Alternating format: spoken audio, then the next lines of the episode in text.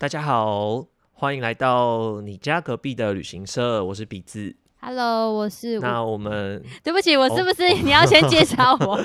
哦，没关系，没关系，还是我重新开场？这边可以剪掉。嗯不用了，不用了，不用啊不用啊，我觉得这蛮好笑的。OK，不是大家要包容一下哦，因为我们现在就是我们不敢群聚，所以我们现在都是远端录音哦。那你知道看不到人的时候，有时候就是就是讲话要就是需要培养一下默契哦。好，那乌比你要不要那个跟大家自我介绍一下？Hello，我是乌比，我是之前法法样播客的共同主持人。那现在我自己成立我自己的节目叫草草。那草草呢是台湾主语人的意思。那因为我之嗯前很喜欢带大家走部落，因为其实这也是意外发现说，诶，大家很喜欢去听部落发生的一些声音，不管是小发财车也好，或者是说。嗯，就是在部落走动的声音，我发现我的听众特别喜欢。那我自己独立出来做这样的节目之后，我就觉得我要持续带大家去听更多不一样部落的故事，所以这是我的节目的初衷，这样子。好哦、那跟大家说明一下，为什么今天会找到那个乌比哦，就是呢，呃，我在听《解锁地球》的时候，然后刚好乌比他有上节目，然后觉得诶，他聊的东西我很有兴趣，所以我后来就去听，就是法法样播客，就是乌比他也是他的节目哦、对，然后呢，后来我就寄信给他，然后很高兴呢，就是我们今天可以来聊一聊可能部落的旅游现况啊，还有可能一些呃，就是部落，然后他有带团发生的有趣的事情哦、对啊，非常开心。那对，那务必就是看你觉得呃最近部落的旅游状况怎么样？我当然是说，就是 疫情还没有呃爆发之前啦，对，因为现在都不能出去玩嘛。部落的旅游吗？我觉得部落旅游其实，嗯因为我之前在呃中央部会工作的时候，蛮常会带团到部落。那嗯我觉得部落的观光其实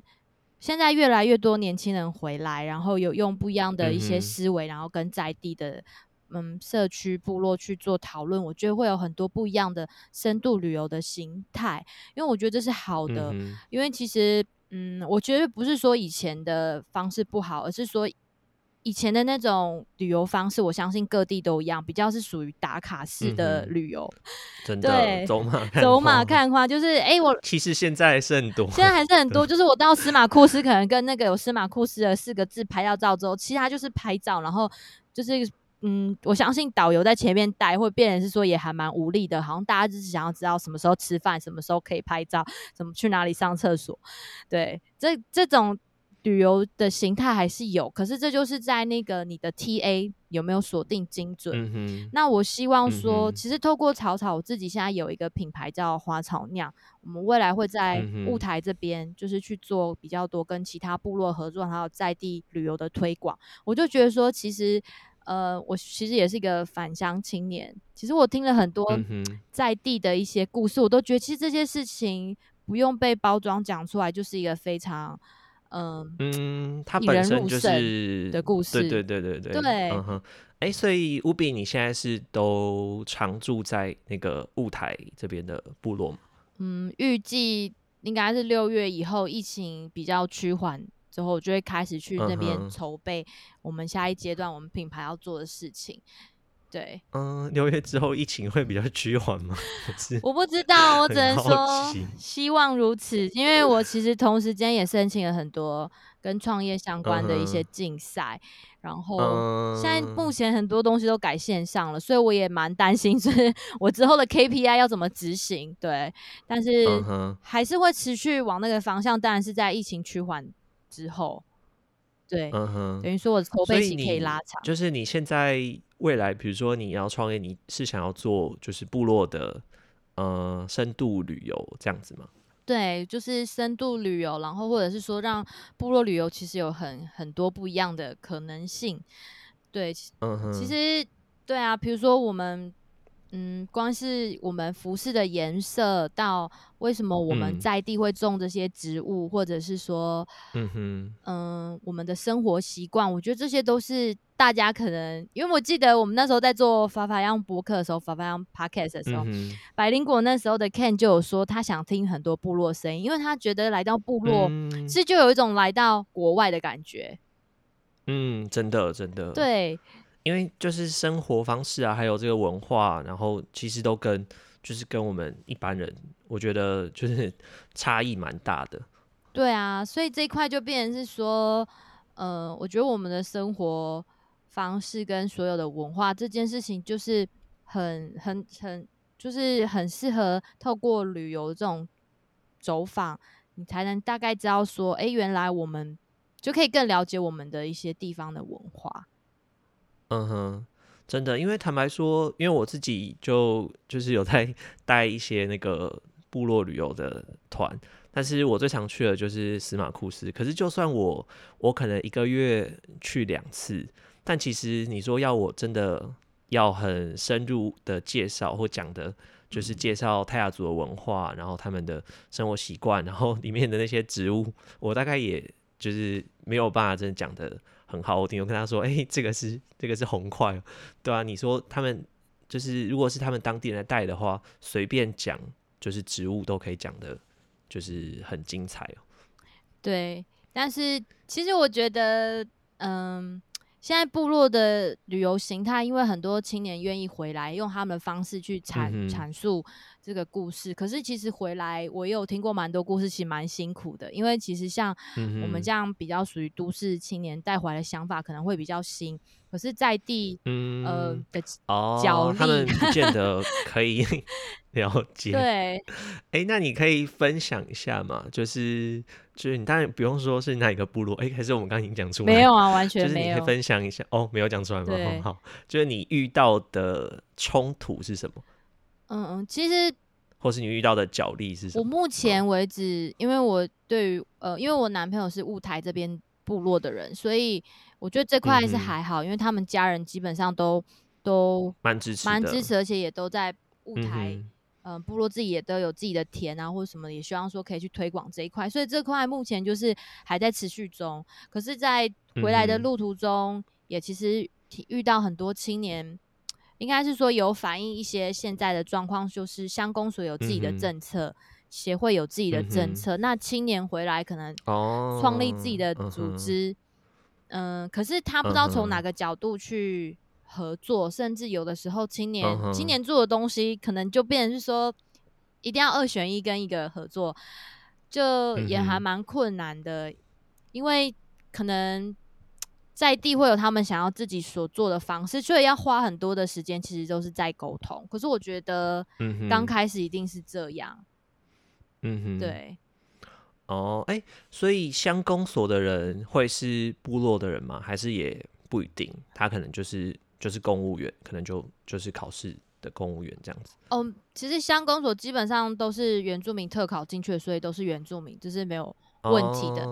只是说，嗯应该会有我有听过两套说法，就是说，嗯，可能乡公所它的政策马上就要按照乡公所的政策，可是，嗯，嗯。应该是说，可是部落在导览的时候，我不知道你有没有这样的经验。有的时候，我们为了这样子的团课，可能要用那样的方式去说故事。可是青年会觉得那样子的导览员没有把真正的故事说的清楚。那其实我听过青年的导览之后，我发现其实我很喜欢青年他真正讲故事，把那真实面讲出来。可是当然有时候对于某些团客来讲，你其实要让他们开心，变成是说在讲笑话居多，去呈现那种我不知道怎么讲，就是有点像是呃别人眼中对原住民的那种刻板印象。嗯，就其实就这种刻板印象还蛮多的，因为你看，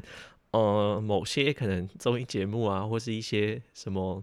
YouTube，就是一些 KOL 他们的，就是可能还是需要，我觉得大家的观念还是需要去去调整。嗯，可是我觉得这件事情就变成是说，当然我觉得他的方式可能也没有错，因为他可能比较多是长辈，那长辈就习惯用这样的方式去经营他的嗯，经营他的客客人。那我觉得只能、嗯我们能做的就是说，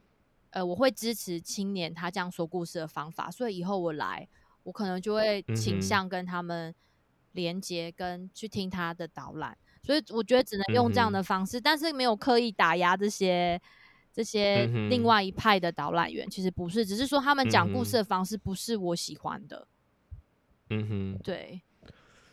所以你们现在就是主要还是在做嗯在地的导览嘛，或者说可能培训一些青年回来做部落的介绍这样子吗？嗯，其实我针对我自己的 case 来讲，因为我以前啊都是带呃外宾，就是访宾直接到部落，然后我们会联系在地的导览员，那他讲完之后我翻译成英文，然后这样做了三年以后。哎，我就觉得为什么我不能来到在地这边学习，然后就是跟他们学习之后，我把这一套呃用我自己的语言说出来，因为我一直觉得我好像在帮别人，就是其实说故事嘛，对。可是我觉得能够透过自己转译出来的话说出来会更有感觉，所以我我希望我可以回到部落之后，可以跟部落合作方式是，当然。中文的导览还是以部落的旅游导览为主。那我我会做的可能会是外国的导览课，可是我我会我可能就不用再透过别人讲完我再翻译，因为我觉得那个那一套多的时间，我可以花更多时间用我的这个另外一个专长的语言来说故事。对哦，因为过去你就是像翻译嘛，可是你没有办法自己决定你想要分享什么，可是之后你希望就是有。嗯，自己来就是分享，然后去去想要要讲什么就对了。对，然后可能也可以透过这样回来的方式，嗯，可能在部落跟一些协会合作开课，我也可以协助把我的专长可能分享出去。那除了我以外，也可以有部落其他的青年可以加入这样一个外语导览的行列，这样子。哎，那我想问，比如说过去就是你们在。呃，就是接待团，或者是面对有观光客啊，就是有观光客来旅游的话，有没有遇到一些什么状况、什么问题？想说可以，我们可以趁机跟大家宣导一下的。嗯嗯，有关怎么样？呃，尊重部落的一个旅游方式吗？呃，之类的，对。嗯，我不知道现在还有没有，但是我知道，说我刚开始在做带团的时候，蛮多时候有些人会忘记先询问可不可以拍照，因为嗯，虽然我们的生活方式跟大家是不太一样的，但但是他们其实就在在地生活，不是一个博物馆或者是动物园，所以如果拍照之前先询问一下，我觉得这是一个礼貌。那嗯，真的真的对啊。那另外一块就是，如果是有些寄宿家庭是住在人家家的，我觉得尽量不要去碰别人的东西，尤其是传统的服饰，呃，或者是头饰，其实这些对我们来讲都非常珍贵。我们真的只有在婚礼啊，或者是祭典才会去穿的衣服，嗯，就不要去碰触或是破坏这件事情。嗯哼，对。那第三的话。当然啦，在疫情期间，我觉得很多人，呃，我知道有一些人很喜欢，就是可能冲去部落骑摩托车，就这样冲上去，可能看景。嗯哼。可是其实我们现在部落的青年啊，还有部落的协会，这里都有自主成立一个部落的防疫站，就是大家他们真的是自工的方式在那边轮，然后就是可以量体温，然后写实名制。我觉得这件事情还蛮感动的，因为你在这个疫情这么严。严重的状况下，其实部落里面没有青年，他们可能在外地读书，可是在里面住的可能都会是我们的耆老、我们的老人家或者是小朋友。对，那他们刚好就是免疫力最弱的那一群。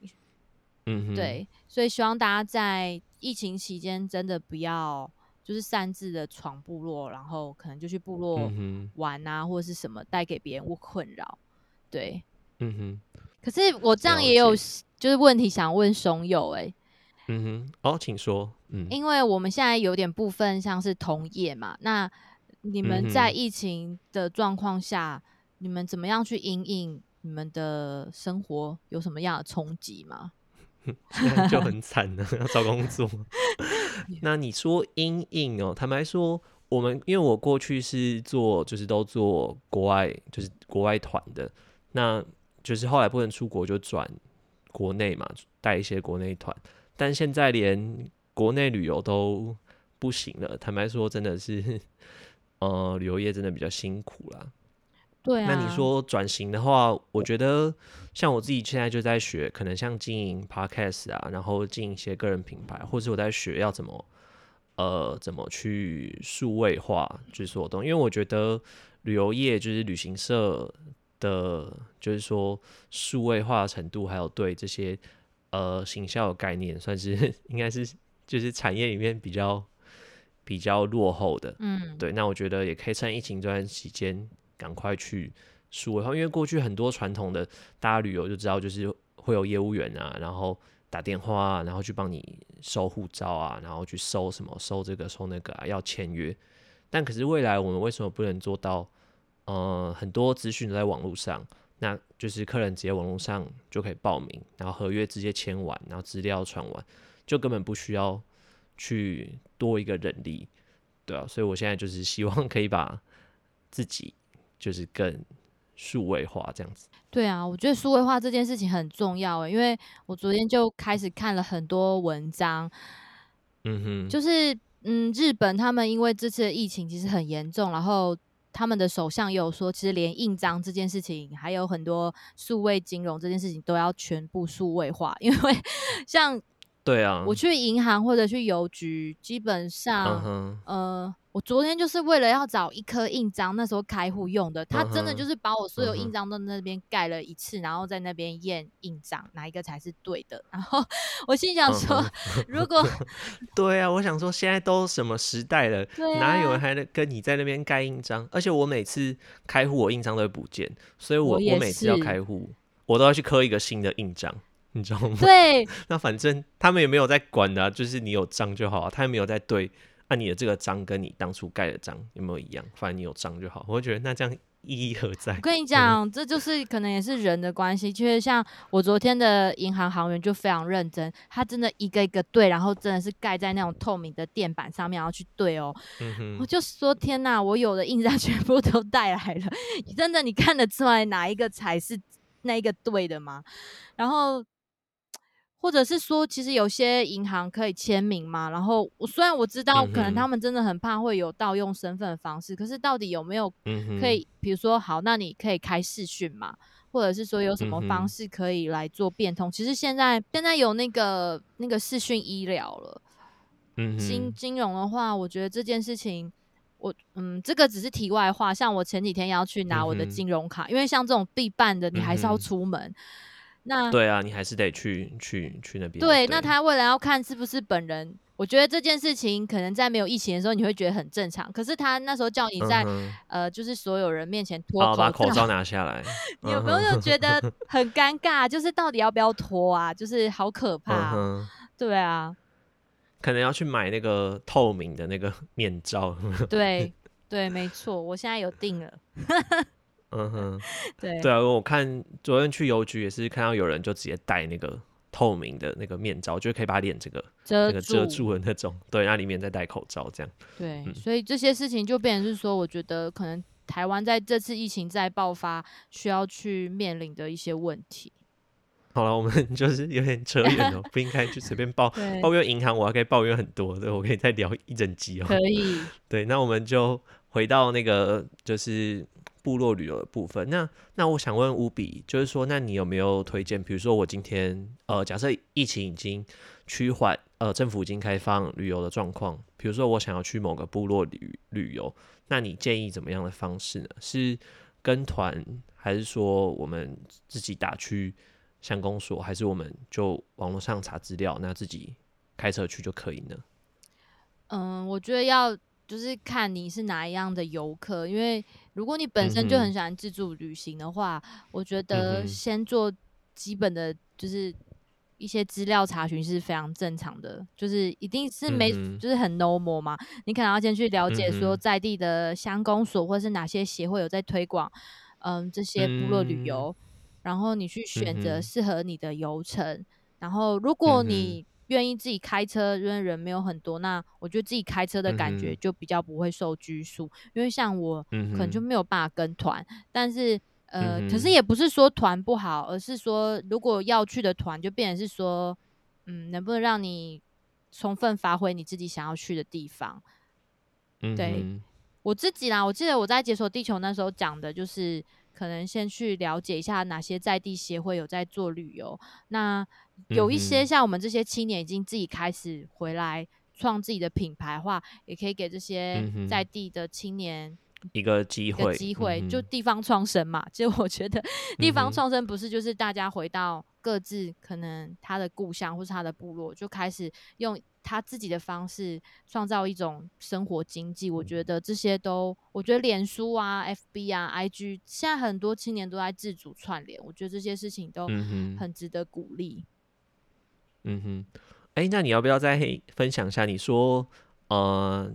你的那个工作室叫什么名字？就如果说我们想要参加你安排的行程的话，之后会在哪里？就是有资讯这样子。嗯、我的品牌叫花草酿，就是花草酿酿酒的酿，对酿酒的酿。其实很多嗯人看，到这个品牌，可能会觉得说，是不是就是卖卖酒酒的？对，对对对对，可是其实我很喜欢“酿”这个字，是因为有时候我们讲话讲很快，就说啊，就是酿嘛，就是 对，就变成嗯，说它很像一个个谐谐音。的，哼，对，我是希望说我，嗯、因为我自己很喜欢花花草草，那嗯酿其实，就是透过呃雾台本身就是一个花草的一个原乡嘛，因为它很漂亮，嗯。很适合种一些呃草本或是花草的植物，所以花草就是这前面的由来。那酿的话，我觉得透过酿的这种方式，其实我们是在酿造跟地方的一个情感的连接。对，嗯哼那，当然啦，其实我们未来也会设计可能饮品啊，或者是料理之类的，这也是会有，就嗯是，在研发的过程。那我们嗯现在，所做，就是我们会跟邻近的部落，因为我之前去年是在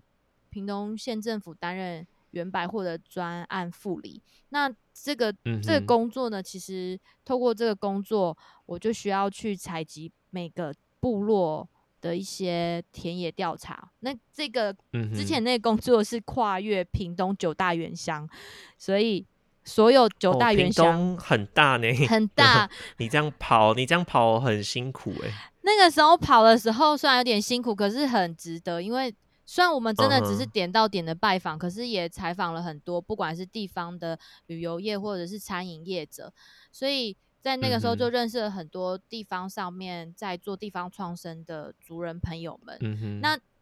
我我会跳脱的原因是因为那个时候好像在盘点这些资源，可是事实上我就觉得说我也很想要变成在地的一份子，所以就出来创了这个品牌。没错，所以透过这个品牌，我们会去串联，嗯、屏东，嗯、的一些邻近的部落，可能马家啊，嗯，或者是说三地门、雾台，嗯还有，阿里部落这边上面雾台这边的部落去做合作。那我们的游程其实呃还蛮蛮广泛，比较特别是我们前阵子有去做踩线，叫做在山中深呼吸，我们就跟一个瑜伽老师合作，然后就去部落这里做瑜伽。那部落的哦，很酷哎对哎，空气本身就很好嘛，所以再加嗯上哼，其实这个疫情底下，大家都很蛮需要放松的。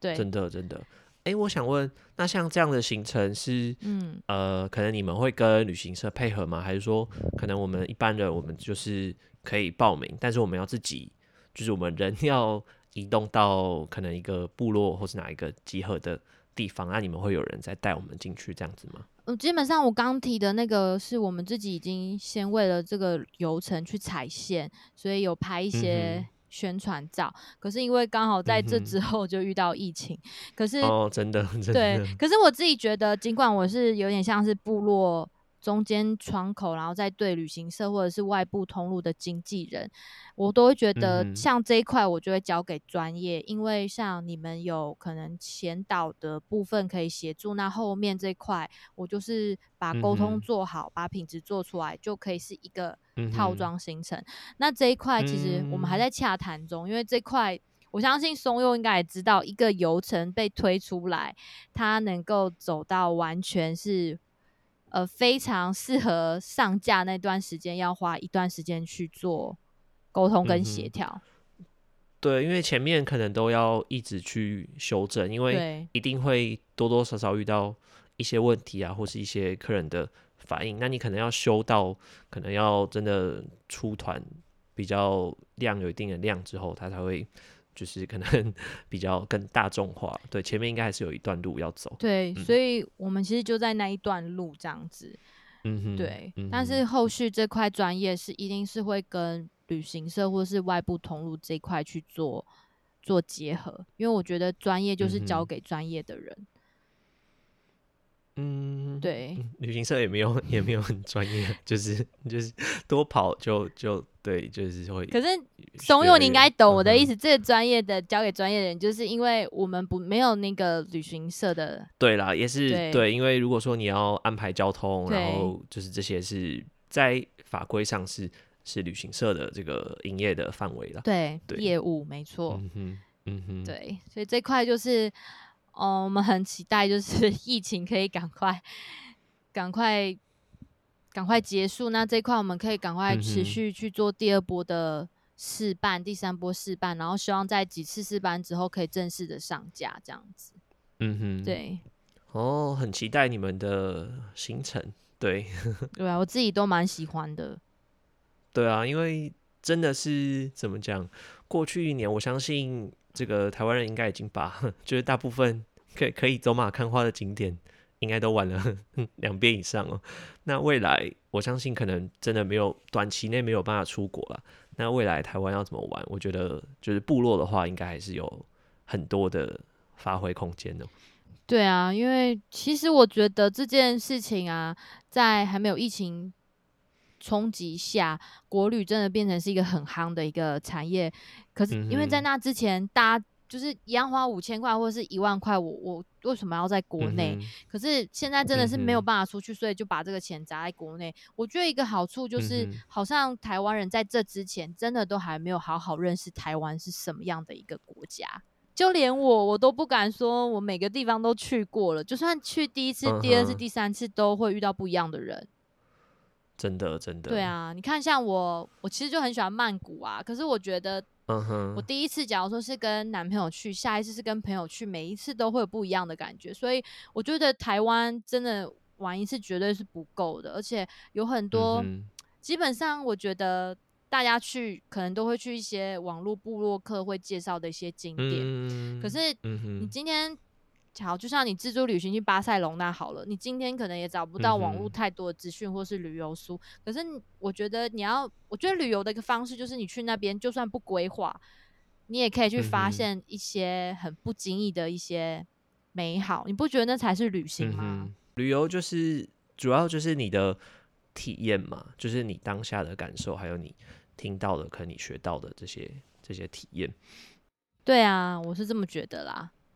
嗯哼，嗯，好哦，那就我们就是很期待无比的，就是他的这些行程，还有他说之后可能会卖一些酒，然后可以赶快推出来。对我自己也都很有兴趣哦，真的我自己也很想去参加看看。好啊，我之后这边推出游程，你一定要来玩。没问题，没问题，没问题，我会马上追踪你。哎，其实我有追踪。就是你是不是有另外一个粉丝专业叫做那个就是知知语吗？知语工作室哦，对，那你不要跟大家也 分享一下这在做什么？好，就是呃，我不知道大家应该也都知道，就是创业有分独资跟合资。嗯哼，那知语就有点像是我独资的一个工作室，但花草酿它现在是一个前身，它之后会是一个公司，所以那边会有很多的合作伙伴。嗯，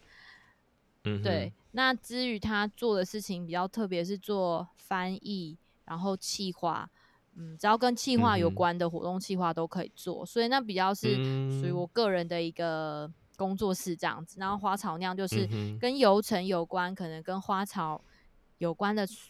特色课程都会在花草酿这边。对，嗯哼，哦，所以花草酿是会跟在地会跟部落就是比较相关的，然后至于工作室的话，就是你个人的，就是呃经营的公司这样子。对，因为知语的那个应该说机动性比较高，可是后来发现说跟部落要一起做事情，有的时候只有一个人真的会很累。就是呃，应该是说我会分身乏术，在我可能有一个案子下，可是我这里还要再去跟部落连接，我需要可能有很多部落的一些合作窗口，所以嗯变成说花草那样是一个团队，那之余就是我个人，我觉得这样就会嗯、应该是说这样做事情跟分配整个专案会比较顺利。嗯哼，。对，我觉得乌比真的 真的很厉害哦！你看他现在就是有呃有两个工作室，就是在经营，那另外他还有自己的呃草草的 podcast，对，那就是希望大家多多多支持哦。那我也会把他的呃这些资讯呢都留在我们就是这个呃这一集的下面。好，那我们今天呃时间差不多了，那我们就很感谢乌比今天来跟我们聊聊。好哦，谢谢松佑的邀请，好那我们就下次见喽。好，那我们就下礼拜见喽。那今天感谢大家的收听，拜拜。OK，拜拜。